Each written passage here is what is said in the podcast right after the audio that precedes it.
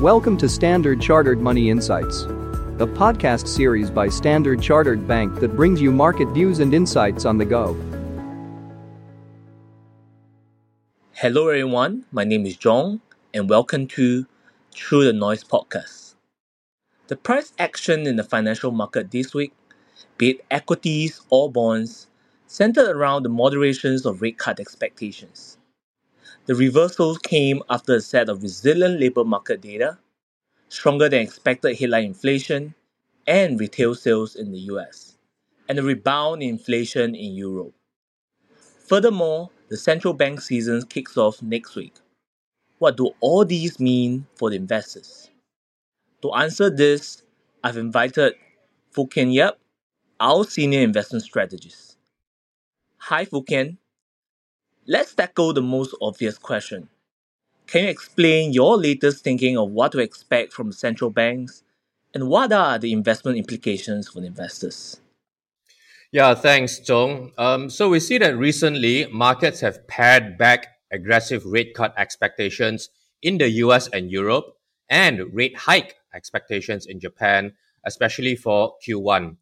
So the Bank of Japan will be the first to meet among the major central banks this year. Latest data showed that consumer inflation slowed to 2.6% year-on-year in December, having peaked at 4.3% in January 2023, and wage growth decelerated sharply in November.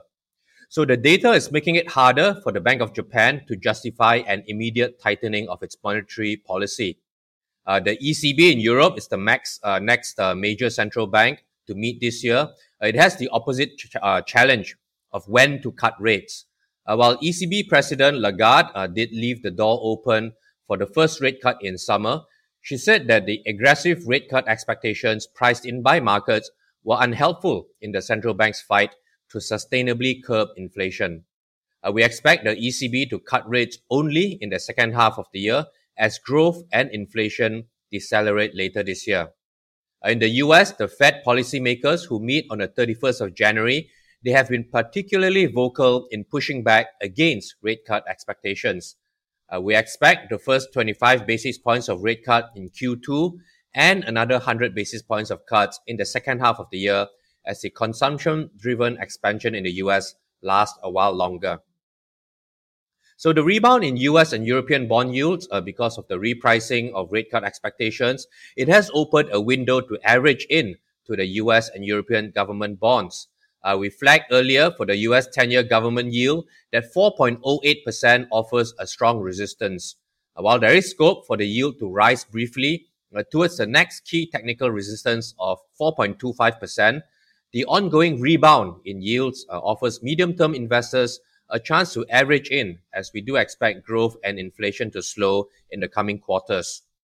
In equity markets, we continue to prefer Japan and the US, while the US is awaiting for technology sector earnings in the next 2 weeks for further direction. Technically, the S&P 500 index is less than 1% away from its all-time high of 4818, which offers a tough near-term resistance. And then in FX, we expect the US dollar index or the DXY to consolidate around its 200-day moving average of 103.45 in the near term after the rebound so far this year. We see a tactical opportunity to turn bullish on gold with a target of $2,140 per ounce and also a tactical opportunity in the Australian dollar. The Aussie dollar looks oversold following disappointing China data. And we see an opportunity in turning tactically bullish on the Aussie dollar to the euro with a target of 0.615. Another driver of the equity markets in the last week is the quarter four earnings, of which most of it come from the major US banks. What can we glean from there? Yeah, a total of 29% of the US financial sector has reported Q4 earnings so far, delivering a 9.2% positive earnings surprise according to Bloomberg data. So a net interest income continued to be strong and a resilient economic environment supported the bank's results. The banks faced one-off charges tied to the FDIC or the Federal Deposit Insurance Corporation's fund to backstop depositors, But even excluding that, expenses also jumped. The net charge-offs related to commercial real estate continued to rise, with the credit cycle still seen in early stages. The guidance for 2024 was mixed. So net interest income is expected to fall with interest rate cuts, but this may be mitigated by loan growth if the US economy pulls off a soft landing. The cost of deposits is likely to rise despite the rate cuts, as depositors continue to shift away from non-interest-bearing accounts. And then in capital markets activity, it's expected to improve in 2024, but there is less certainty on the timing. So the mixed outlook has led to profit-taking in bank stocks. The financial sector performed well in Q4 last year, surpassing last year's high before the regional bank failures. So our diversity indicator is almost flashing crowded positioning, implying the sector could turn lower. We see US financials as a call holding, performing in line with the broader US market over the next 6 to 12 months.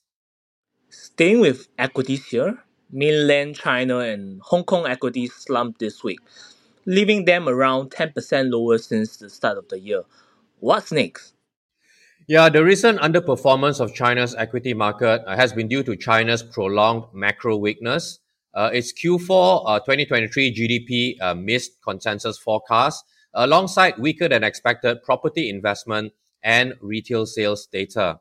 So the continued deflationary trends and falling home prices, they further point towards balance sheet recession dynamics, implying risk of lowered effectiveness of monetary policy. And on the external front, foreign funds have been rotating out of offshore China equities listed in the US and Hong Kong into other Asian markets such as India and Japan. The escalation of geopolitical risk, for instance, a ruling DPP target Lai Ching-te winning Taiwan's presidential election and Trump's victory in the Iowa caucus, have added uncertainties to China equities in the near term. Hong Kong equities were also impacted by news about proposed value-added taxes on Hong Kong properties, although this was later denied by Financial Secretary Paul Chan, which helped recover some losses. So overall, we are neutral China equities within Asia ex-Japan. We believe a sustained resurgence in the China market is possible if the Chinese government rolls out significant stimulus. So while policy support has remained largely muted, a near-term technical rebound can occur given the market's inexpensive valuation and light investor positioning. We discussed sufficiently about equities.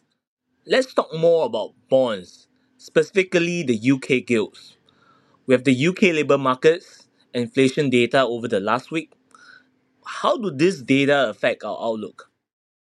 Yeah, the UK labour market and inflation data this week delivered mixed signals for the Bank of England.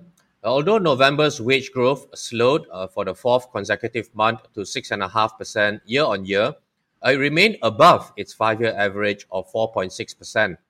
Meanwhile, December headline inflation was higher than market expectations and rose for the first time in 10 months to 4% year-on-year. However, we believe a major driver of the uptick is the introduction of tobacco duty. In addition, the December services inflation rebounded to 6.4% year-on-year, albeit largely due to volatile components such as airfares. As such, we believe the Bank of England will likely stay put for now, and we await more data before signalling a shift in monetary policy. So the market has partially dialed back its rate cut expectations. The money market currently forecasts 100 basis points of rate cut this year, expecting the first cut to take place in the June meeting. So developed market investment-grade government bond yields pulled back this week as central bankers were signalling a longer-than-expected pause before they cut interest rates. So the hawkish banker speeches and a mixed macro data have tempered rate cut expectations from the Bank of England and pushed out expectations for its first rate cut to be further from now. The benchmark UK 10-year government bond yield rose by 9 basis points to 3.93% now, as now hovering around its 50-day moving average resistance of 3.94%. Compared with last December, with the 10-year yield touched an 8-month low of 3.43%, we believe the adjustment over the last few weeks has offered an attractive entry point to average in to the UK government bonds. We are overweight your developed market investment-grade government bonds, which include UK government bonds. We believe this bond asset class offers an attractive yield and risk-reward balance due to the expectation of central bank pivots and rate cuts amid risk of an economic slowdown. Well, that's all the time we have for today. To sum it up, a couple of takeaways from this week's podcast. One, the financial sectors performed well in Q4 23, surpassing last year's highs before the usual bank failures. Our diversity indicator is almost signaling a reversal, hence US financial is a core holding for us. Two, a sustained resurgence in the China market is possible if the Chinese government roll out significant stimulus. Lastly, the take-up in the government bond yields provides an attractive entry point to average into the DMIG government bonds. Thank you so much, Fook Hien, and thank you to our listeners for listening from start to finish. We hope you enjoyed the podcast. Speak to you again next week. Thank you for listening to Standard Chartered Money Insights, a podcast series by Standard Chartered Bank. For more details, visit Market Views on the Go on our website or click the link in the description.